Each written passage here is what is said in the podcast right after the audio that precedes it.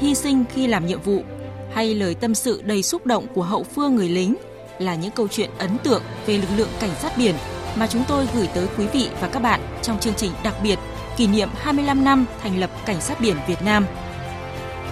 Chương trình phát trực tiếp vào lúc 9 giờ ngày 27 tháng 8 năm 2023 trên kênh Thời sự VOV1 Đài Tiếng Nói Việt Nam, sóng AM tần số 675 kHz khu vực miền Bắc, 630 kHz khu vực miền Trung và 711 kHz khu vực miền Nam. Trên sóng FM với các tần số 100 MHz, 95 MHz và 94 MHz. Phát trực tuyến trên website vov1.vov.vn. Livestream trực tiếp trên fanpage VOV1 Thời sự. Mời quý vị và các bạn cùng đón nghe, xem và chia sẻ ý kiến của mình với chương trình.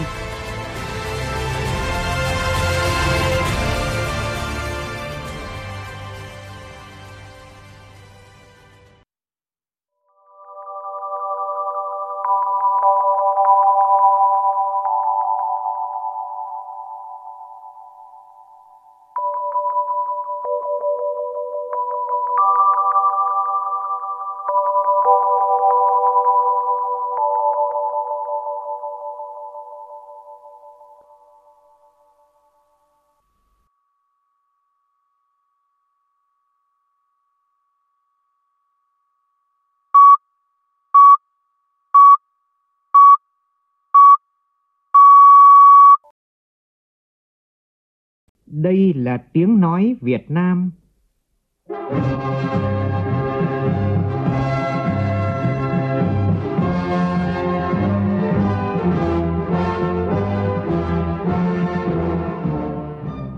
là tiếng nói Việt Nam, phát thanh từ Hà Nội, thủ đô nước Cộng hòa xã hội chủ nghĩa Việt Nam.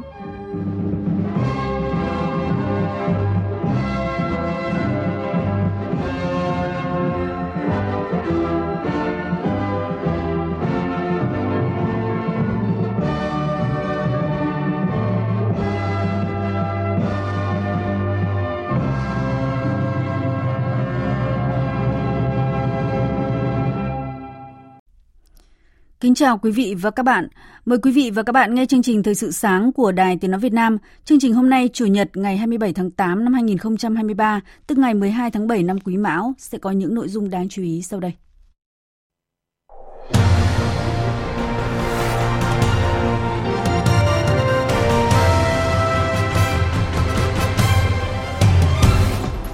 Thủ tướng Singapore Lý Hiển Long và phu nhân sẽ thăm chính thức Việt Nam từ hôm nay đến ngày 29 tháng 8. Theo lời mời của Thủ tướng Chính phủ Phạm Minh Chính, hai bên đã xác định được các dự án cụ thể, báo hiệu những lĩnh vực mới mà hai nước có thể hợp tác thời gian tới như là phát triển kinh tế xanh, chuyển đổi số. Thông tư số 010 của Ngân hàng Nhà nước giảm bớt áp lực tài chính cho doanh nghiệp bất động sản trong ngắn hạn. Vina Capital nhận định xuất khẩu sẽ phục hồi vào quý tư năm nay nhờ sản phẩm công nghệ cao. Trong phần tin thế giới, chính phủ Nhật Bản cho biết không phát hiện tritium trong các mẫu cá đầu tiên đánh bắt tại vùng biển gần nhà máy điện hạt nhân Fukushima số 1, nơi bắt đầu tiến trình quá trình xả nước thải đã qua xử lý phóng xạ ra biển. Ấn Độ áp mức thuế 20% đối với gạo đồ xuất khẩu nhằm kiểm soát tình trạng giá tăng trong khi đảm bảo nguồn cung đủ cho thị trường trong nước. U23 Việt Nam vượt qua U23 Indonesia trên loạt đá luân lưu, bảo vệ thành công ngôi vô địch U23 Đông Nam Á. Chương trình có bình luận của biên tập viên Đài tiếng nói Việt Nam về việc mở rộng nhóm các nền kinh tế đang phát triển hàng đầu thế giới BRICS.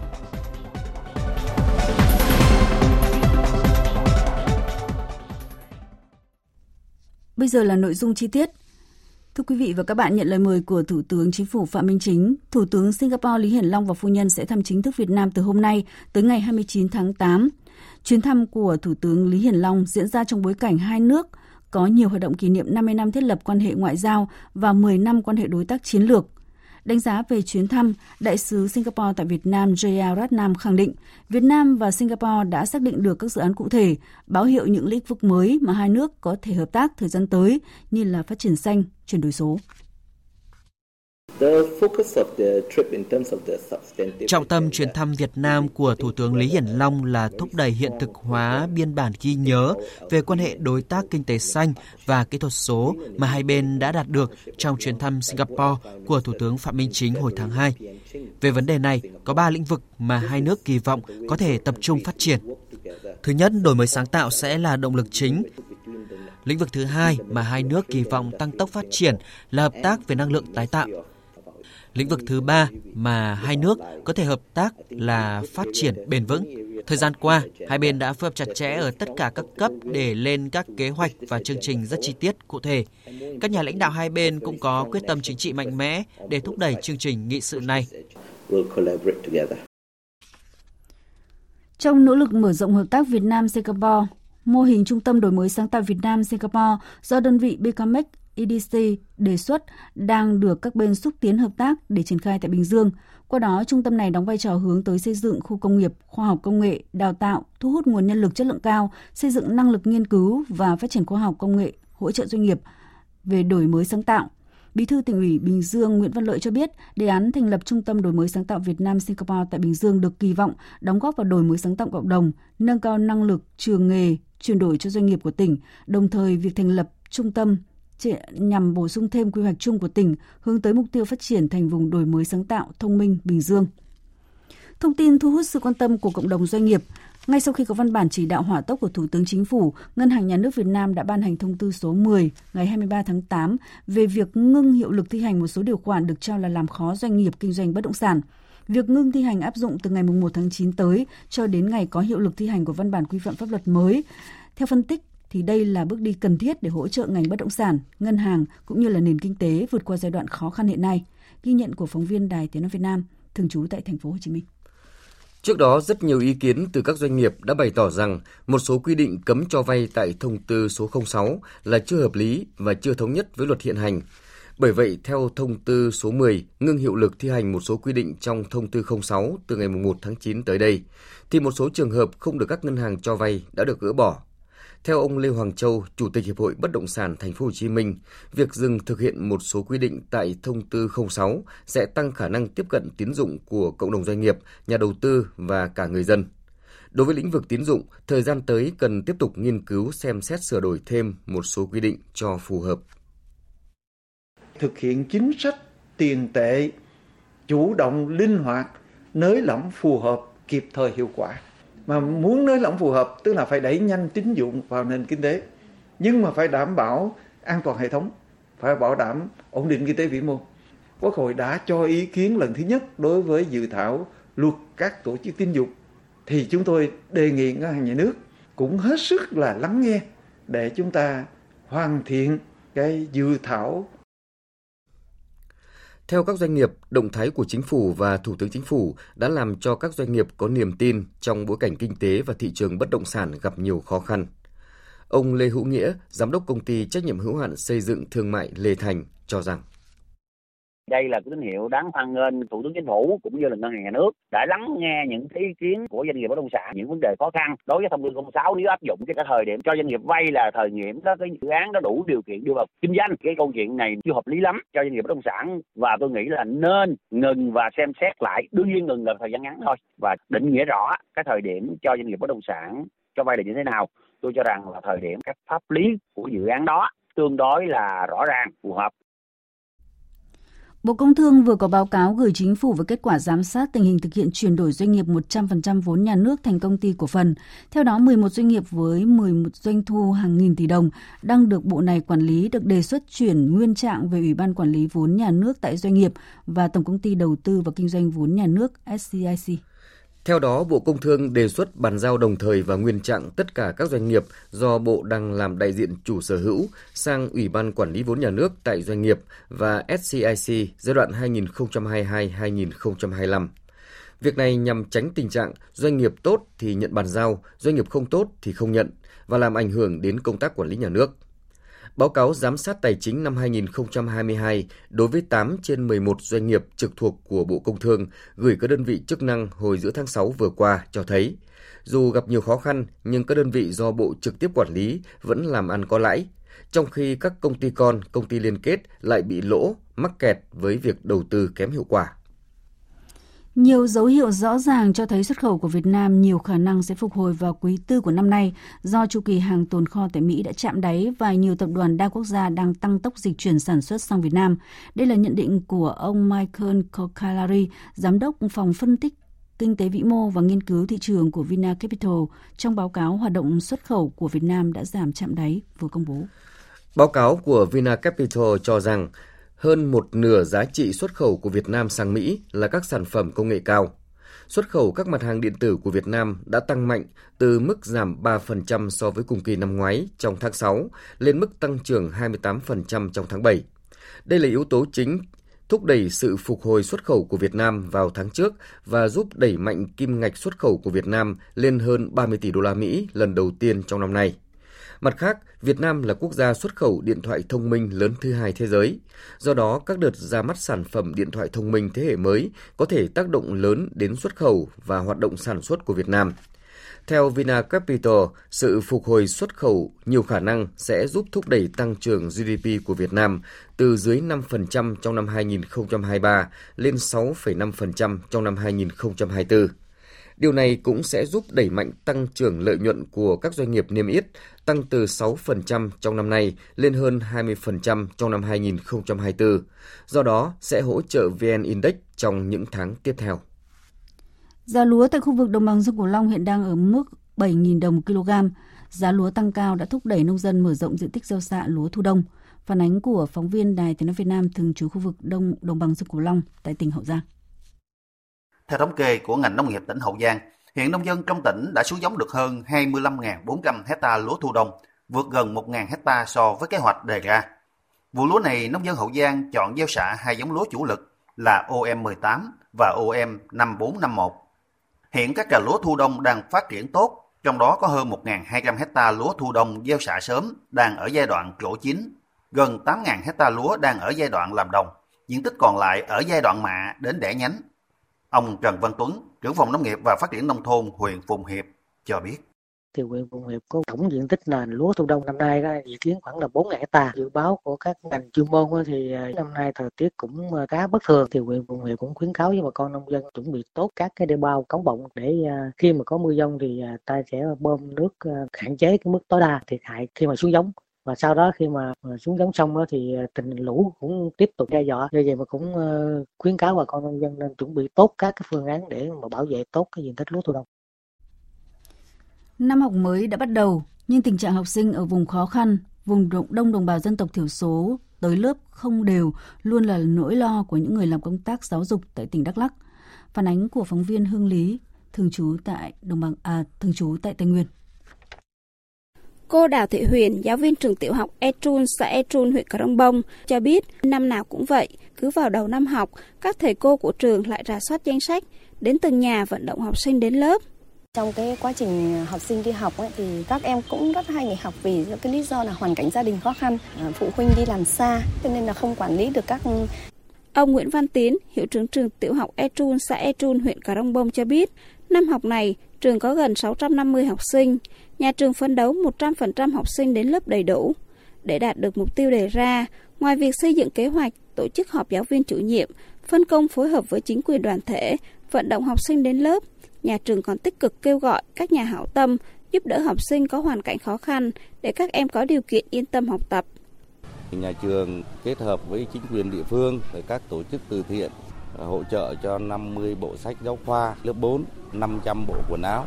Trường đã kết hợp với hội phụ huynh là đã mua 500 cuốn vở và một số bút để trang bị cho các cháu ngay từ đầu năm nếu như những cháu nào chưa có vở và bút để học tập trong năm học 2023-2024. Đến nay, hầu hết các trường đã sẵn sàng cho năm học mới. Cơ sở vật chất, đội ngũ giáo viên cơ bản đảm bảo, đáp ứng yêu cầu theo chương trình giáo dục phổ thông mới. Học sinh các cấp trên địa bàn đến lớp tương đối đầy đủ. Ông Huỳnh Viết Trung, trưởng phòng giáo dục đào tạo huyện Crong Bông, cho biết. Theo kế hoạch là ngày à, 15 tháng 8 kết thúc tuyển sinh.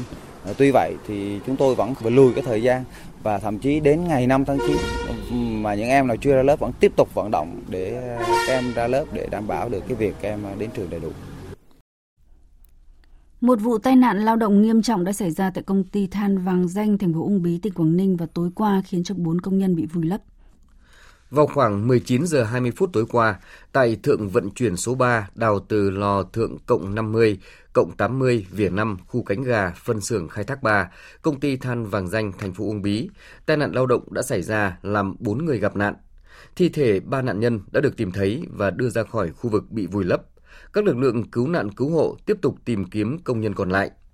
Ngay sau khi xảy ra vụ việc thì Phó Chủ tịch Ủy ban nhân dân tỉnh Quảng Ninh Vũ Văn Diện cùng các sở ngành đã có mặt tại hiện trường chỉ đạo công tác tìm kiếm cứu nạn cứu hộ, thăm hỏi động viên các gia đình. Trước mắt, Ủy ban nhân dân tỉnh chỉ đạo hỗ trợ 20 triệu đồng một nạn nhân.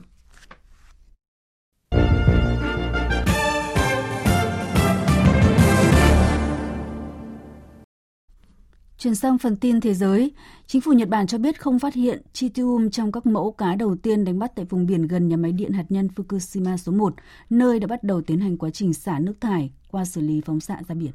Theo cơ quan thủy sản Nhật Bản, các mẫu cá đầu tiên đã được đánh bắt ngày 25 tháng 8 trong bán kính 5 km từ cổng xả thải của nhà máy Fukushima và không phát hiện tritium trong các mẫu cá này. Bộ Môi trường cũng đã thu thập các mẫu nước trong bán kính 50 km tính từ nhà máy và sẽ thông báo kết quả vào ngày hôm nay 27 tháng 8. Trước đó, Tập đoàn Điện lực Tokyo, đơn vị vận hành nhà máy, cũng khẳng định không phát hiện tritium trong các mẫu nước biển thu được từ khu vực xả thải, nước thải của nhà máy điện hạt nhân Fukushima.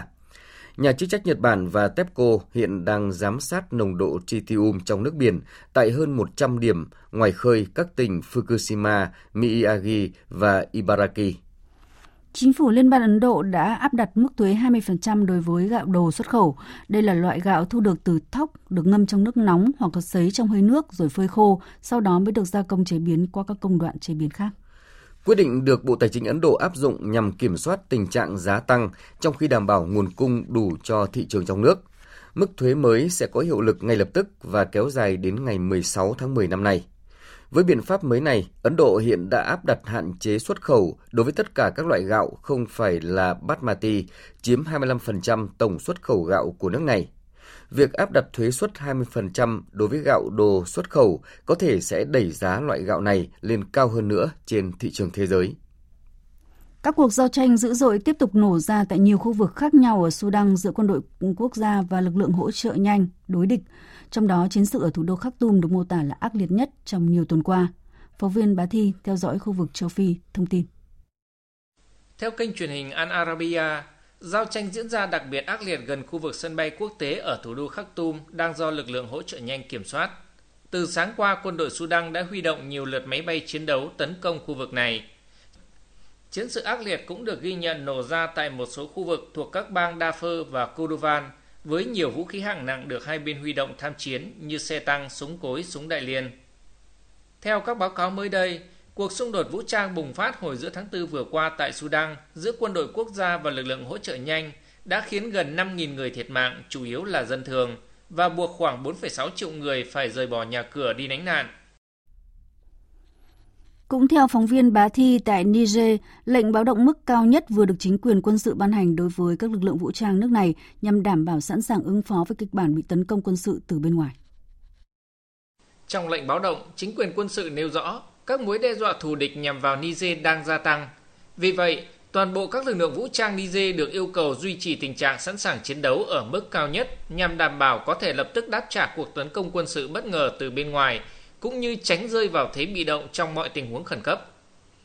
Cũng trong ngày 26 tháng 8, hàng nghìn người Niger đã tập trung biểu tình bên ngoài một căn cứ của quân đội Pháp ở thủ đô Niamey để bày tỏ sự ủng hộ dành cho chính quyền quân sự và yêu cầu chấm dứt hoàn toàn sự hiện diện của quân đội Pháp trên lãnh thổ Niger.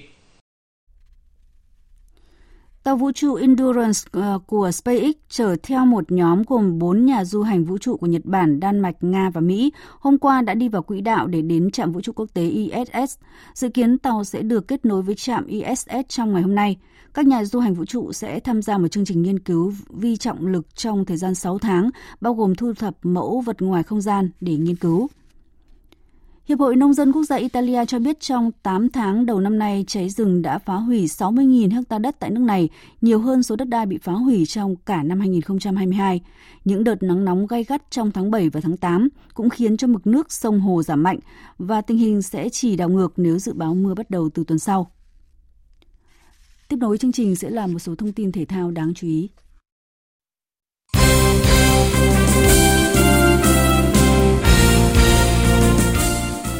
Và các bạn, sau trận chung kết giàu cảm xúc với nhiều diễn biến kịch tính và không kém phần quyết liệt, U23 Việt Nam, nhà đương kim vô địch của giải U23 Đông Á, Đông Nam Á đã ghi tên mình vào lịch sử khi giải đấu là đội đầu tiên bảo vệ thành công trước vô địch.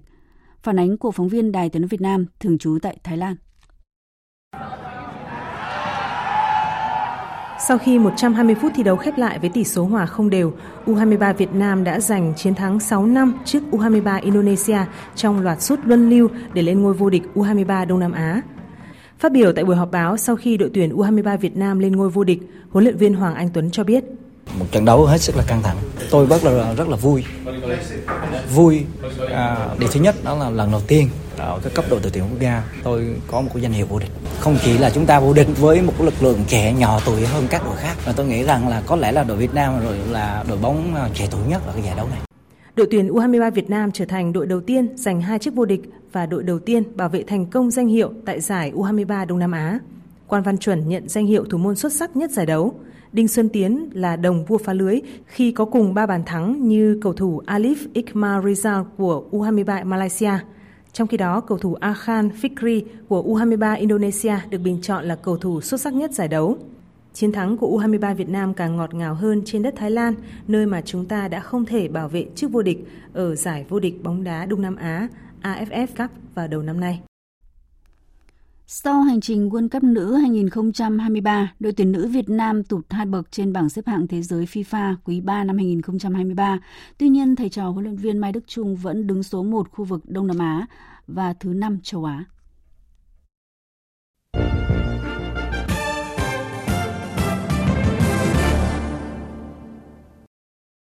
Quý vị và các bạn đang nghe chương trình Thời sự sáng của Đài Tiếng Nói Việt Nam. Thưa quý vị và các bạn, một trong các sự kiện thu hút sự quan tâm của dư luận quốc tế trong tuần này đó là hội nghị thượng đỉnh lần thứ 15 của nhóm BRICS, tập hợp các nền kinh tế đang phát triển hàng đầu thế giới gồm Brazil, Nga, Ấn Độ, Trung Quốc và Nam Phi. Nội dung thảo luận về mở rộng BRICS bao trùm chương trình nghị sự tại hội nghị thượng đỉnh kéo dài 3 ngày ở Johannesburg. Tuy nhiên, mở rộng cũng đồng nghĩa với lớn hơn, nhiều khác biệt phải dung hòa hơn. Do đó, mở rộng nhưng không để đồng sàng dị mộng là thách thức lớn nhất mà BRICS phải đối mặt và giải quyết để thúc đẩy quá trình hợp tác Nam bán cầu, giúp định vị vai trò của BRICS trong một thế giới nhiều biến động. Bình luận của biên tập viên Thu Hiền. 70 nguyên thủ quốc gia châu Phi và Nam bán cầu tham gia, 40 quốc gia quan tâm và 22 quốc gia đã có đơn chính thức xin gia nhập. Đó là những con số ấn tượng cho thấy sự hấp dẫn rất lớn của BRICS không chỉ chiếm tới 42% dân số thế giới, đóng góp 27% cho GDP toàn cầu, BRICS còn đang cho thế giới thấy sự cân bằng trong cán cân chính trị quốc tế, dẫn dắt xu hướng phát triển của quản trị toàn cầu với chủ nghĩa đa phương thực sự. Những thay đổi hỗn loạn trên thế giới thời gian qua đã đặt quản trị toàn cầu vào một ngã ba đường – trong bối cảnh đó, BRICS vẫn tích cực và kiên trì duy trì chủ nghĩa đa phương cũng như hệ thống quốc tế với Liên Hợp Quốc là nòng cốt. Đồng thời ủng hộ những cải cách cần thiết để tăng cường mức độ tham gia ra quyết sách của các nền kinh tế mới nổi và các nước đang phát triển trong các vấn đề quốc tế. Chính vì vậy, không có gì ngạc nhiên khi số lượng những quốc gia muốn được gia nhập BRICS ngày càng gia tăng – đòi hỏi các nước sáng lập BRICS cần phải có đường hướng phát triển phù hợp với khối này trong tương lai.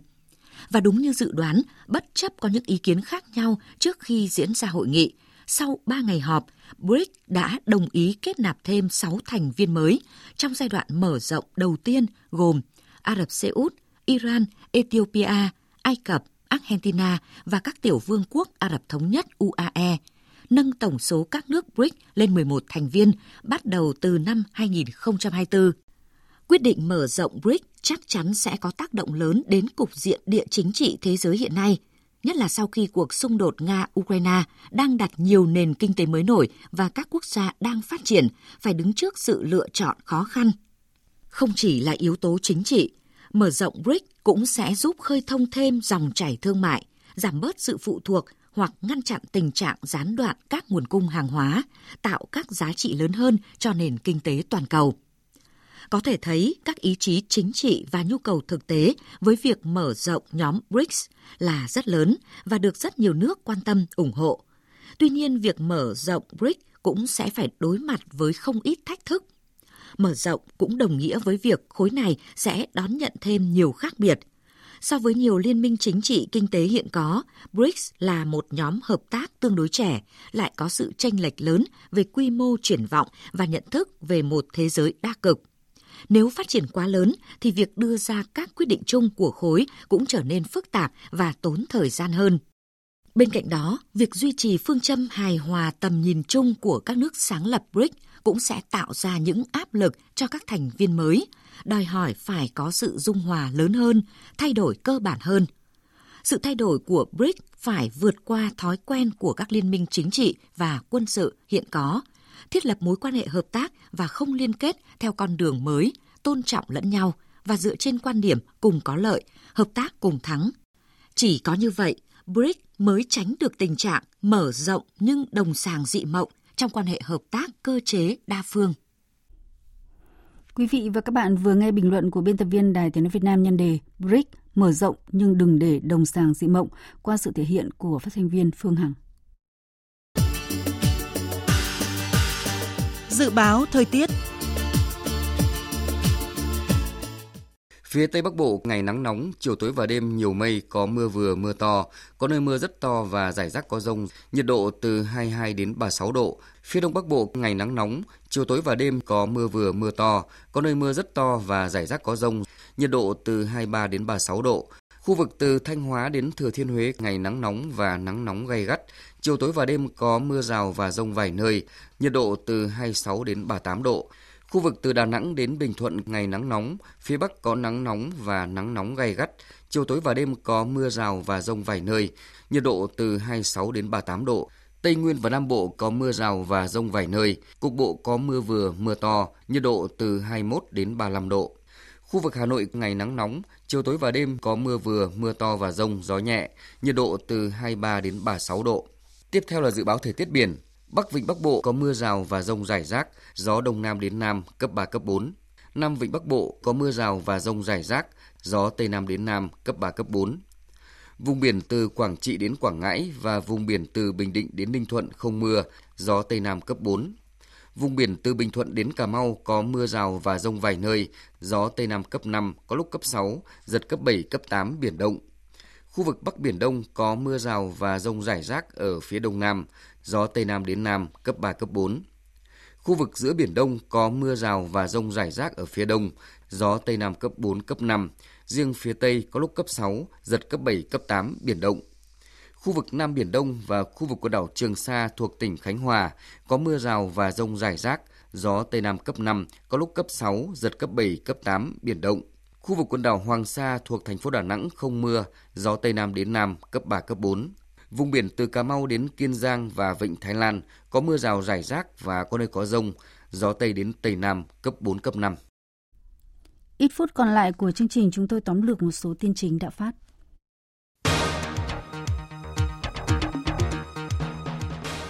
Thủ tướng Singapore Lý Hiển Long và phu nhân sẽ thăm chính thức Việt Nam từ hôm nay đến ngày 29 tháng 8 theo lời mời của Thủ tướng Phạm Minh Chính.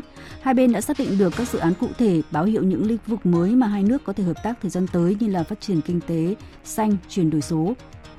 Ngân hàng Nhà nước vừa ban hành thông tư số 10 ngưng hiệu lực thi hành khoản 8, khoản 9 và khoản 10 điều 8 của thông tư 39 quy định về hoạt động cho vay của tổ chức tín dụng chi nhánh Ngân hàng Nhà nước đối với khách hàng được áp dụng từ ngày 1 tháng 9 năm 2023. Cơ quan thủy sản Nhật Bản cho biết các mẫu cá đầu tiên đã được đánh bắt trong bán kính 5 km từ cổng xả thải của nhà máy Fukushima số 1 và không phát hiện tritium trong các mẫu cá này. Cơ quan này cho biết sẽ tiếp tục lấy mẫu cá hàng ngày để phân tích và cập nhật kết quả sau một tháng. Chính phủ Liên bang Ấn Độ đã áp đặt mức thuế 20% đối với gạo đồ xuất khẩu.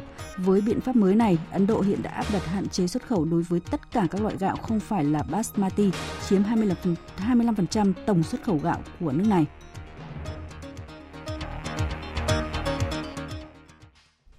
Chương trình thời sự sáng nay đến đây là hết. Chương trình này do các biên tập viên Thu Hòa Mai Hồng biên soạn và thực hiện với sự tham gia của phát thanh viên Hoàng Sang, kỹ thuật viên Uông Biên, chịu trách nhiệm nội dung Lê Hằng. Cảm ơn quý vị và các bạn đã quan tâm theo dõi. Thông tin quảng cáo Thạch xì vừa ngon vừa thơm mà con rất thích ăn. Wow, Kimiko rất ngon rất ngon. Trái cây tự nhiên và rất tốt cho con. Kimiko, Kimiko, Kimiko. Kimiko với rong sụn tự nhiên giàu khoáng chất vì trái cây thơm ngon, bổ sung prebiotics tốt cho hệ tiêu hóa của trẻ. Con muốn khỏe mạnh nào cùng ăn thạch Kimiko. Con muốn khỏe mạnh giờ đã có thạch Kimiko. Thạch Kimiko bổ sung prebiotics tốt cho hệ tiêu hóa. Thạch xì vừa ngon vừa thơm mà con rất thích ăn. Wow, Kimiko rất ngon rất ngon. Trái cây tự nhiên và rất tốt cho con. Kimiko, Kimiko, Kimiko. Kimiko với rong sụn tự nhiên giàu khoáng chất vì trái cây thơm ngon, bổ sung prebiotics tốt cho hệ tiêu hóa của trẻ. Con muốn khỏe mạnh nào cùng ăn thạch Kimiko. Con muốn khỏe mạnh giờ đã có thạch Kimiko. Thạch Kimiko bổ sung prebiotics tốt cho hệ tiêu hóa. À, Nguyệt Hằng, ờ, sao cậu ngày càng trẻ đẹp thế? Tớ thì bốc hỏa, mất ngủ, da khô nám chán thật đấy. Tuổi của chị em mình cần tăng cường nội tiết. Ừ. Tớ được thế này ấy, là nhờ hồi xuân tâm bình đấy. Thực phẩm bảo vệ sức khỏe hồi xuân tâm bình chứa mầm đậu nành này, ừ. sâm tố nữ, hồng sâm, dầu hoa anh thảo, cả collagen cá tuyết nữa đấy. Thế à? Giúp hỗ trợ tăng cường nội tiết, tăng cường sinh lý nữ, hỗ trợ cải thiện các triệu chứng như bốc hỏa, mất ngủ, khô da, nám da. Nói chung là hay lắm. Từ ngày dùng hồi xuân tâm bình, tớ thấy khác hẳn luôn. Ôi, tớ phải dùng ngay hồi xuân tâm bình mới được. Hồi xuân tâm bình hỗ trợ tăng cường nội tiết, rực rỡ tuổi xuân. Thực phẩm này không phải là thuốc và không có tác dụng thay thế thuốc chữa bệnh, không sử dụng cho người có mất cảm với bất kỳ thành phần nào của sản phẩm. Ơi giời, chiếu tướng. Trời ơi, chiếu trước cái gì? Tôi đang chán đây này. Ừ hay, sao mà chán? Ừ thì cái chuyện cái chuyện vợ chồng nhỉ. À, hiểu rồi. Đây đây đây đây, tôi tặng ông mấy hộp thực phẩm bảo vệ sức khỏe Viganam Tâm Bình bổ thận tráng dương tăng cường sinh lực. Tôi lúc nào cũng sung mãn là nhờ Viganam Tâm Bình hỗ trợ tăng testosterone nội sinh, nâng cao sức khỏe, tăng cường sinh lý đấy ông ạ. À. Ôi rồi tốt quá, tôi sẽ dùng ngay Viganam Tâm Bình. Viganam Tâm Bình tăng testosterone nội sinh, tăng cường sinh lý nam. Thực phẩm này không phải là thuốc và không có tác dụng thay thế thuốc chữa bệnh. Mời các đồng chí và các bạn nghe chương trình phát thanh Quân đội Nhân dân.